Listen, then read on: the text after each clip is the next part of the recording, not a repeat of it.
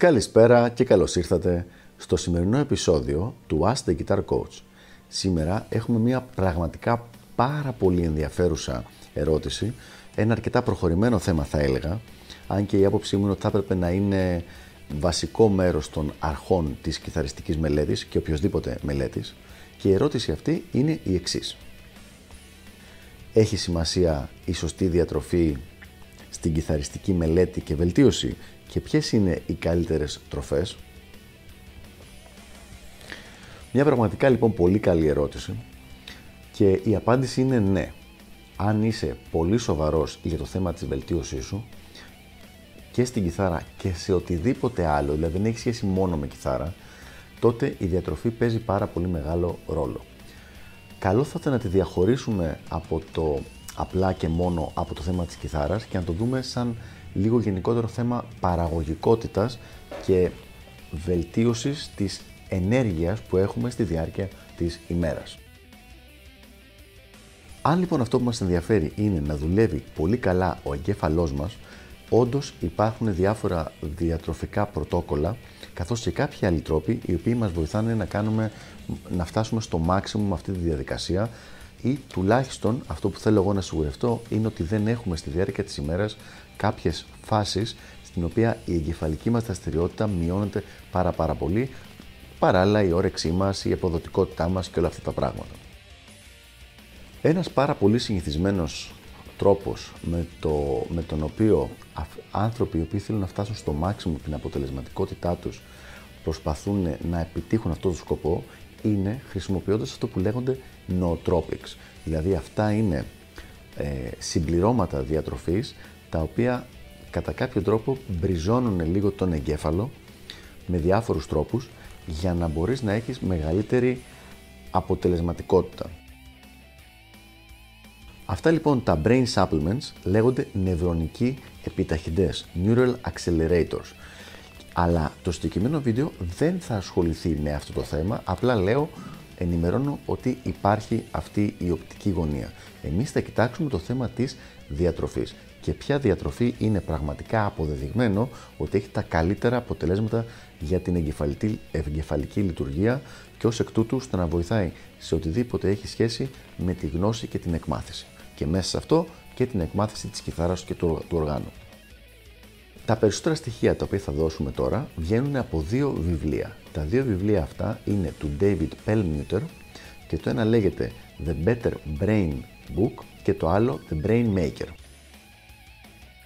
Τι τρώμε λοιπόν; Κρατάμε μία διατροφή η οποία να είναι υψηλή σε προβιωτικά, πρεβιωτικά προϊόντα, λίγους υδατάνθρακες, ε, πολύ λίγη έως και καθόλου γλουτένη και πολλά υγιή λιπαρά. Αυτό τώρα ακούγεται αρκετά συγκεκριμένο, αλλά στην πραγματικότητα, στην πραγματικότητα δεν είναι. Θα πρέπει να το κάνουμε πολύ πιο συγκεκριμένο. Για να ξεκινήσουμε λοιπόν από τα λιπαρά. Αγνό παρθένο ελαιόλαδο, καθώς και λάδι καρύδας.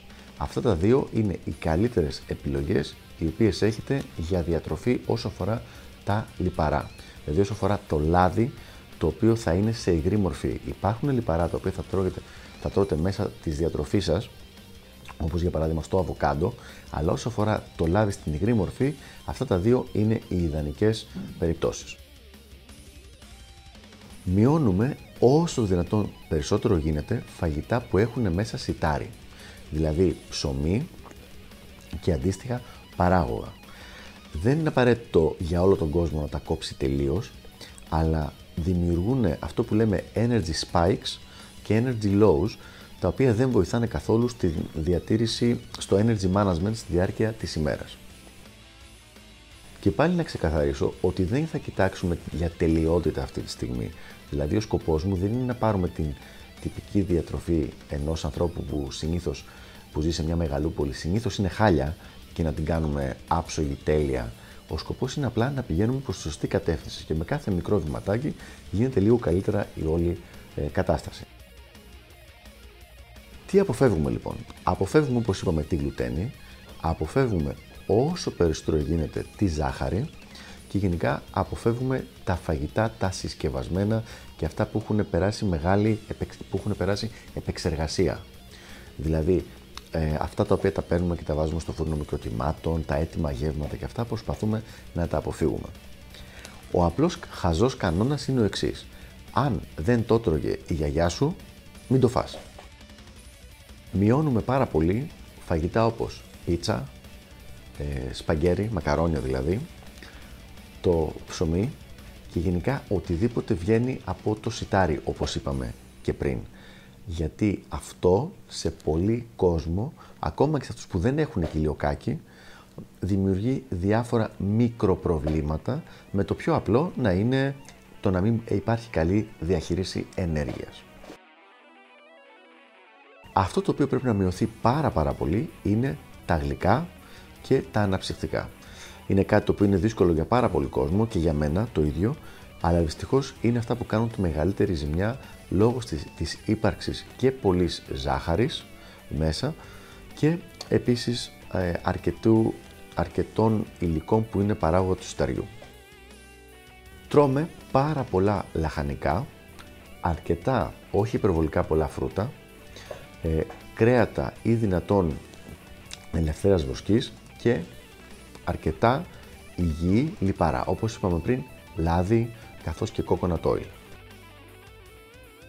Αποφεύγουμε όλα τα υπόλοιπα φυτικά λάδια, δηλαδή ηλιέλαιο, σπορέλαιο και αυτά τα πράγματα, πάρα πάρα πολύ όσο πιο μακριά γίνεται.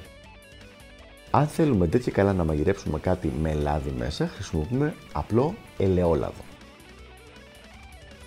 Πολλές λοιπόν κατά κάποιο τρόπο συμβουλές και πάλι να ξεκαθαρίσω ότι δεν είμαι εγώ γιατρός. Αυτές είναι συμβουλές που έχουν πάρθει από βιβλία και από διάβασμα ε, ανθρώπων και γιατρών που ασχολούνται δεκαετίες με την ιδανική διατροφή.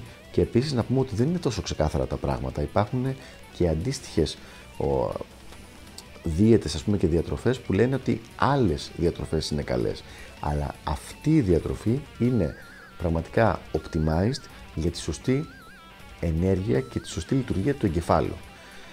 Τι άλλο λοιπόν χρειάζεται να κάνουμε; Ωμέγα 3. Μεγάλες ποσότητες από ωμέγα 3. Κάθε μέρα το πλέον βασικό συμπλήρωμα το οποίο εγώ τουλάχιστον παίρνω είναι τα ωμέγα 3 και τα οποία βοηθάνε για να κρατηθεί υγιής ο εγκέφαλος και να έχει τα υλικά που χρειάζεται για να δουλεύει σωστά. Με μια κουβέντα λοιπόν, τι είναι η διατροφή η οποία προτείνουμε; Είναι η διατροφή, η Mediterranean που λένε, η μεσογειακή διατροφή με μία-δύο μικρές διαφορές. Και η βασική διαφορά είναι με λιγότερο ψωμί. Αν λοιπόν πάρουμε τη διατροφή που, κάνουν, που κάνει η τυπική μεσογειακή οικογένεια στα νησιά ή που έκανε τουλάχιστον πριν από 50 χρόνια και μειώσουμε την ποσότητα του ψωμιού και βάλουμε λίγο περισσότερα λαχανικά και ίσως και λίγα περισσότερη ζωική πρωτεΐνη, είμαστε απόλυτα ok. Τέλος, καλό είναι να υπάρξει μεγάλη μείωση των επεξεργασμένων γαλακτοκομικών προϊόντων. Προσοχή, δεν είναι το πρόβλημα με τα γαλακτοκομικά γενικότερα, αλλά με τα επεξεργασμένα γαλακτοκομικά. Δηλαδή, αν υπάρχει η γιαγιά ή αν ζει σε κάποιο χωριό και υπάρχει κατσικούλα που να κάνει το, να βγάζει γάλα και από αυτό να κάνουμε τυρί και γιαούρτι, δεν υπάρχει κανένα απολύτως πρόβλημα.